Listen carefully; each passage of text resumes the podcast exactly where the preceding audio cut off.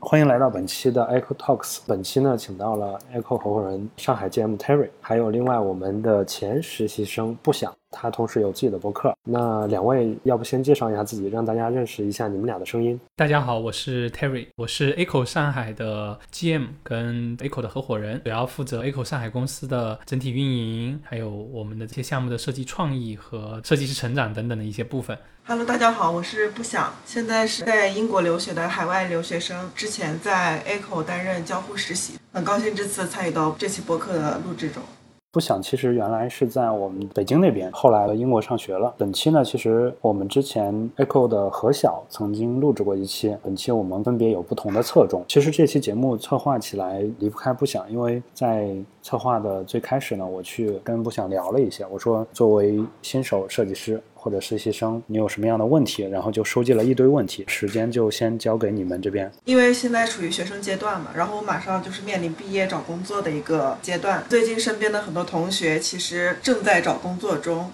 我们其实对乙方的设计咨询公司都是有一些向往的嘛，但是还有一种公司类型就是甲方公司，所以我们在甲乙双方的公司选择里面会面临一些考虑跟纠结。所以我想问 Terry 的第一个问题是，加入设计咨询公司和加入产品公司，在锻炼我们的设计思维跟设计能力上，会不会有什么比较大的异同？其实这个问题算是一个老生常谈的问题，但是呢，这个问题一直都存在，不管是刚刚临近毕业的学生，还是说，我们刚刚进入到职场工作一两年的职场新人来讲，大家对这个问题的关注度一直都是比较高的。包括我们可能在一些啊候选人的面试过程中，大家可能也会很想去了解说设计咨询公司的一些思考方式啊，对自己未来的整整个设计体系的搭建和成长上有什么样的帮助。站在我们自己的立场去讲述这个问题和回答这个问题之前呢，其实我也特别想问一下，不想就是你们自己的同学之间有过这些讨论的话，大家的观点上会呈现出一个大致。什么样的一个想法呢？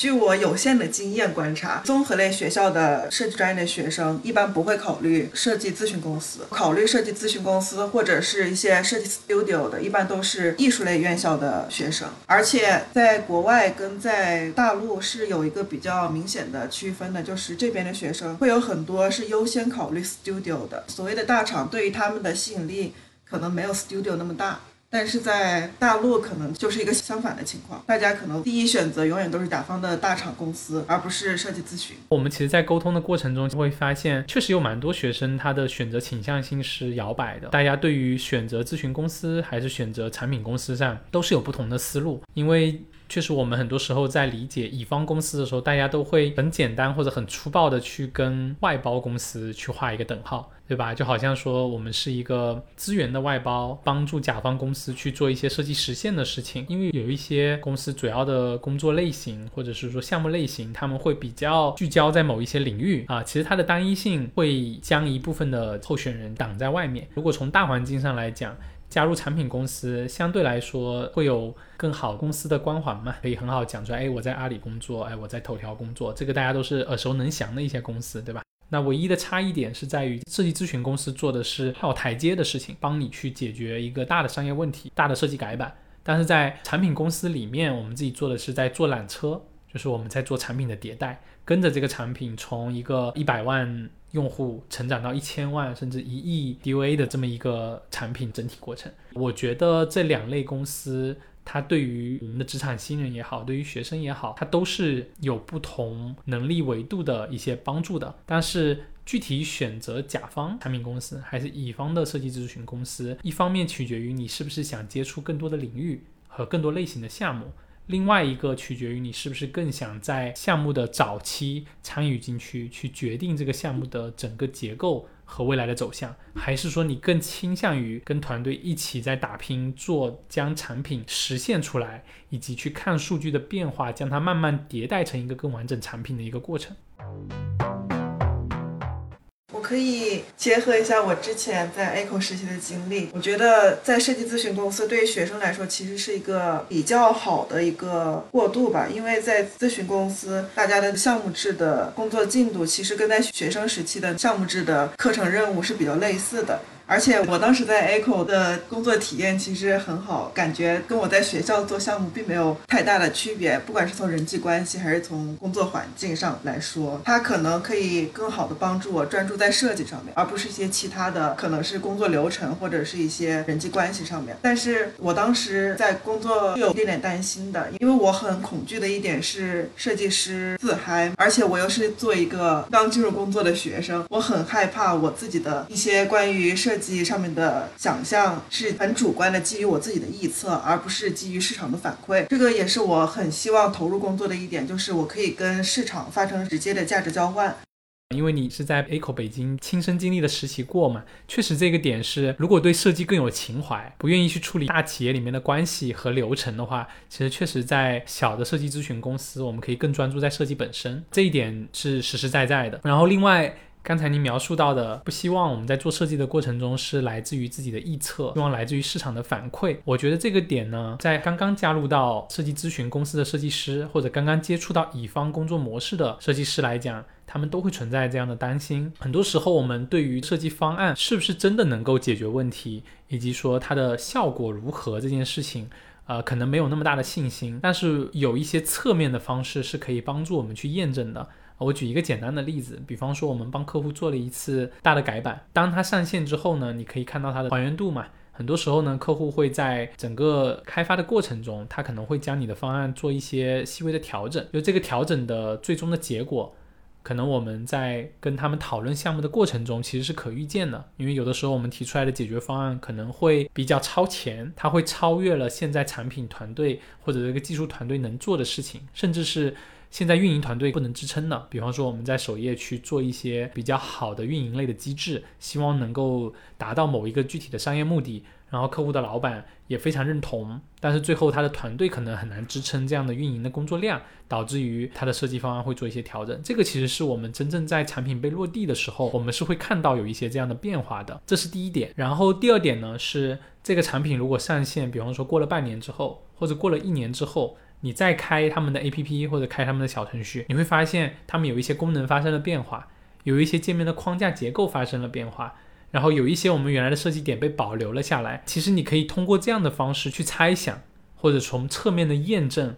当时我们在做这件事情的目的是什么，以及它放到真正变成了产品，在市面上让用户去使用之后，它的效果如何。呃，确实，像有一些产品，我们在去年或者前年给他们上的版本，可能到今年他们迭代过两三版以后，有一些小的模块都被保留下来，所以并不是像外面大家所了解的，做设计咨询就可能不太落地，可能没有办法去验证自己的设计是不是合理。因为很多时候我们在做设计提案的时候，能够让客户。对我们的设计方案产生认可，并且上线，其实我觉得就一定程度验证了我们的设计方案是合理的。因为我们 Echo 合作很多都是互联网公司，其实互联网公司的产品经理也好，或者是他们的老板也好，其实他们对于整个市场上发生的事情，以及什么样的解决方案真的能解决他们问题，是有一定的判断力的。就我们要相信他们，也要相信自己。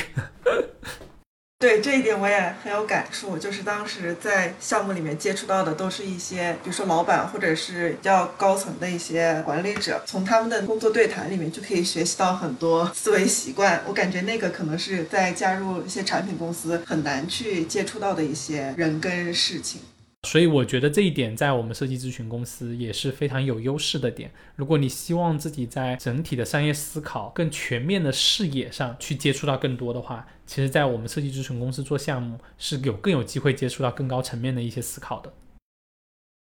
我觉得不仅仅单纯的指商业思考一个全局观，还有他们就是长期的项目经验会辐射到一些非常细节的一些执行点。他们的那个项目经验是很少人会拥有的，毕竟是多年的一些创业经历之类的。我觉得在乙方公司还有很重要的一部分是公司内部自己合作的设计师。我当时在 Echo 觉得工作很快乐的原因，是因为我觉得身边的同事人都很 nice，然后工作能力都非常的强。在的是北京嘛，我不太了解上海这边的组织结构。哎，其实我们 A 口不同的 location 的公司，我们的上海、北京和厦门这几家公司，其实我们在团队搭建上并不是刻意为之的去做一些能力维度上的倾向。其实一方面是取决于我们不同 site GM 本身的风格，这是一方面。然后另外一方面也是取决于我们地域的客户的一些特点。像其实我们在上海接触到比较多的是电商啊、消费领域啊、智能硬件领域啊，像车机啊等等这一块会比较多一些。然后呢，我自己是产品体验设计师、交互设计师出身的，所以我可能在前期的一些需求沟通中，可能会比较容易吸引到对产品思考会有比较多要求这一类型的客。户，所以我们的项目会偏产品设计的居多。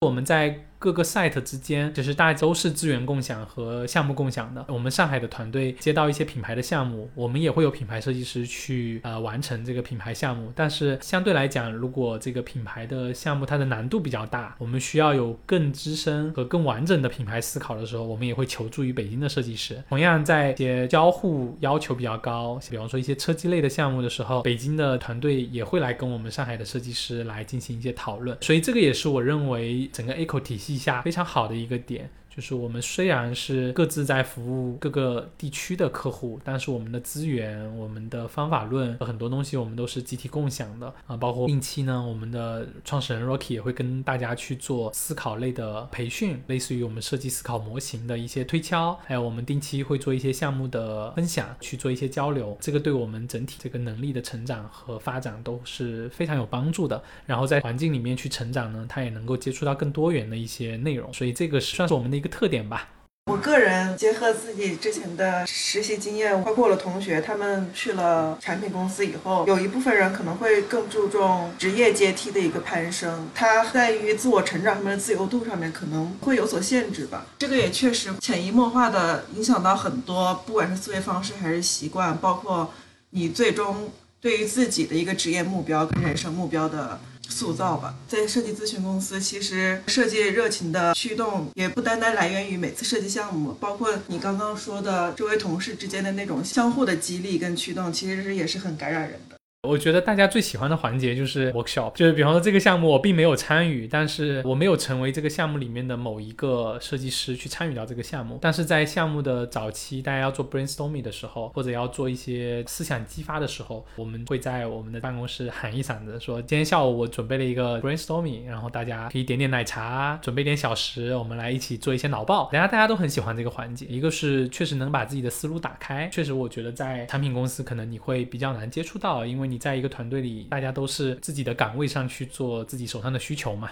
那哪怕你跟别的设计师去讨论那个需求，可能也脱离不开公司本身的那个业务。所以像我们如果有一些设计师在做电商的项目，然后那边有在做车机的，然后那边有在做智能设备的，然后那边可能有在做社交的，我们同时在跑的几个项目非常的不一样。大家在做讨论的时候，让我的设计思维和我的设计思考可以尽情的在不同的项目里面去遨游。很多设计师会希望能够接触到不同领域的项目，然后慢慢去找到那个项目的方向吧。如果我现在不知道自己要做电商啊，做社交啊，做车机啊，不妨。可以先到咨询公司，在接触不同的项目过程中，发现自己哎更适合做什么，可以再选择说我是不是要离开设计咨询公司，再去到产品公司去做专门的垂直领域的事情。那如果你在设计咨询公司非常喜欢这样的一种模式，并且觉得自己也可以在不同的项目中很自如的去切换，而且希望一直保持这样的热情去做不同类型的项目，其实设计咨询公司是可以一直待下去，只要我们公司在，你就可以一直待下去的一个团队。所以我其实也是想。表达一个观点，就是如果在研究生的阶段能够真真正正去接触到商业项目的实习，其实对于你在毕业以后找一份工作是非常有帮助的。所以我其实也很想从不想这边了解一下，就像你们的设计专业的同学在求学的过程中，是会更多的跟一些公益组织去做一些尝试性的项目呢，还是会真的加入到商业的组织里面去，去真正做落地性的项目？这种会多吗？因为刚刚在最开始有提到海外的一一些设计 studio 嘛，比如说我们在英国，我们会做一些实验性的，不管是交互还是一些创造性的项目。其实，在海外有一些创新性的 studio，他们是很喜欢这一类学生的，因为他们的工作内容并不仅仅是服务一些商业目标。他们可能是跟一些博物馆或者是一些展览中心进行一些有意思的交互尝试，他们的目标维度会更多元一点。我个人觉得，就是商业化不仅仅是商业目标的实现，真正要实现商业化的成功，其实还有一点就是差异化嘛。所以，其实英国这边虽然说它可能不能直接快速的进入一个商业项目，完成它的思维转换，但是它可能在差异化这上面可能会带来更多的一些启发跟思考给项目团队。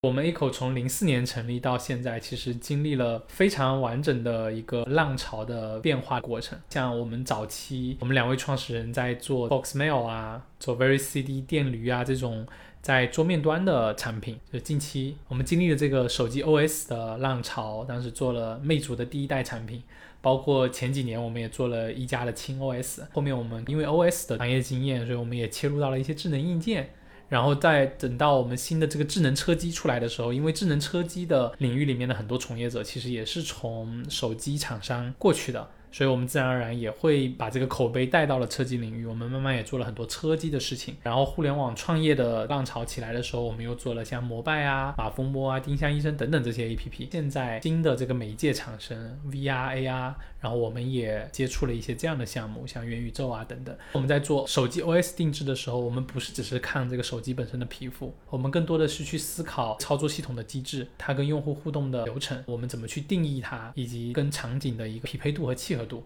那这种方法论和结构化思维的沉淀，在我们做车机的 OS 的时候，在做 VR 眼镜、AR 眼镜的系统的时候，其实是可以同等迁移过来的。只不过我们需要去定义不同的场景、不同的交互方式和不同的用户诉求。所以，相当于说，我们是总结出来一些结构因子，然后再以变化的方式做二次的，或者说做更深度的思考。去做定制化的设计，这个其实也是我觉得我们 A 口非常重要的一个资产。然后我们也能够教会设计师，或者说是设计师跟我们一起成长，让我们可以真的在以跨行业的思维去做不同的项目。这个也是对设计师很大的挑战。像我们去年做的 AR 的项目，还有第一次我们做的车机项目，其实之前都是没有任何经验的。但往往互联网公司是很希望跟我们这样的企业来合作的。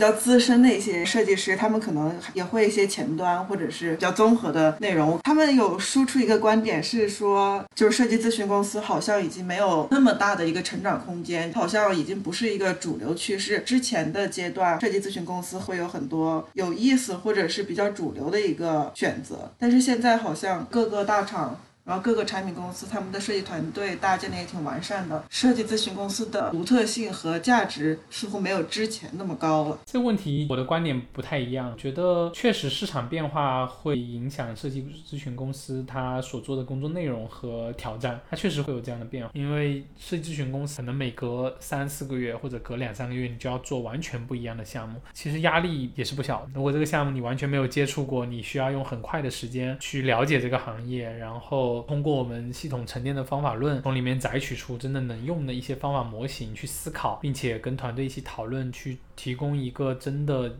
有意义的，并且能够解决客户问题的一个方案，而且在比较短的有限的时间里面做，其实挑战是蛮大的。而且很多时候你会受到很多客户的质疑，我觉得是在产品公司是完全不一样的，因为产品公司里很多时候你拿到的命题是老板已经相对 shape 出比较好的一个形状的一个问题，当你在推翻老板或者是产品总监想法的过程中，你会受到质疑，但你不推翻的时候，你在他的那个框架下去做的时候，他要的是说，哦，你做的这个东西有没有满足我的想法？但是很多时候客户在评价我们的时候是说，你做的东西有没有解决我的问题？这个是完全不一样的评价体，所以其实，在乙方公司的压力，我觉得是不小的。当然，在这个过程中，你能得到的成长和发展，我觉得也是比较大的。刚刚有提到 Echo 这边有涉及到一些 AR 的项目嘛？我想具体了解一下，在 AR 项目的进程中有遇到哪些挑战，跟遇到有意思的一些呃设计点是之类的。OK。那我可以简单的分享一下哈，因为我们在去年的时候做了这个 AR 眼镜的项目，就我们很早的时候都会讲说 AR 和 VR 能解决什么样的问题，但实际上大多都是在娱乐领域，它其实在解决商业的场景上还是比较欠缺的。所以当时我们从这个维度去做了一些不一样的探索，最后我们确定了一些方向作为我们的切入点，然后去。去搭建用户的场景。呃搭建我们就是用户真正使用这个 AR 眼镜，在线下的空间中怎么跟空间互动，怎么跟环境互动。所以我们在做的 OS 的时候，其实定义了用户的很多的操作行为。比方说，我戴着眼镜抬头的时候是做什么事情，低头的时候我这个界面会怎么看，然后往左往右，它其实是会有一些头动。然后还有呢，我们会结合一些这个手部的一些操作，所以这里面会涉及到一些比较新的，在我们做移动互联网中不太有的交互定义。我觉得这个是一个比较有意思的呃一个过程。嗯，虽然说。我觉得 AR 和 VR 现在在国内的整个商业应用场景上还相对来说比较受限，但是这些项目领域对于我们设计师去了解这种新的交互方式和整个新的领域来讲，其实是一个比较好和一个比较不错的一个积累。刚刚那个 AR 的项目有讲到关于一些新技术的场景化应用，还有一些多模交互的内容嘛？这个其实也是我在学习过程中一个比较。面临取舍的一个点吧，一旦涉及到这种新技术的体验设计或者是应用设计，那必然就会面对一个挑战：设计师本身对于新技术的了解有多少？我觉得你有这样一个整体的一个画面，一个 picture。我觉得一定程度上就够了。很多时候，就是我觉得作为设计师，可能更应该专注在这种多模交互的这种本身的设计上。像 Meta 做的这个 Oculus 的这个 VR 眼镜，它其实里面在定义很多很多的交互方式，甚至是我们说在元宇宙中的个人隐私和个人场域的这么一个事情上，它涉及到一些道德啊，或者是这种所谓的人跟人交流之间的不可侵犯性。像比方说你在现实中，你跟人，你们都是有一个安全距离的，你不会离一个人太近。但是在元宇宙中，你这个人跟人之间可能就会贴在一起。其实这种也是会对这种现实的映射关系。所以我觉得设计师很多时候需要思考这些问题，因为技术它是不会去帮你思考这些问题的，它不会去考虑人在这样的一个新的场域、新的技术空间中，他可能会遇到什么样的问题、什么样的尴尬、什么样需要被规避的事情。我觉得这个是设计师独有的。而且我们应该更专注在这些上面，这是我的观点。但是你首先要知道它能不能做到。讲的差不多了吧？对，基本上就这样子，你可以来看一下。但是那个简历部分我还没弄。简历，我们需要收简历吗？哦，对，我们还需要把简历加上去。哎，录音怎么没关？哎，不如我们就这样结尾好了。目前 Echo 上海还在持续招募，我们有设计师的职位放在公众号里边，感兴趣可以看一下。欢迎你来投递简历。除了 Echo 上海之外，Echo 北京、Echo 厦门也同时在招募。今年因为实习安排的原因，上海这边并没有实习岗位，但是我们大概会在三四个月之后重新开放出来新的实习岗位。你的公众号里面有一个实习缺口，点击就可以查看进度。OK，这期就到这里。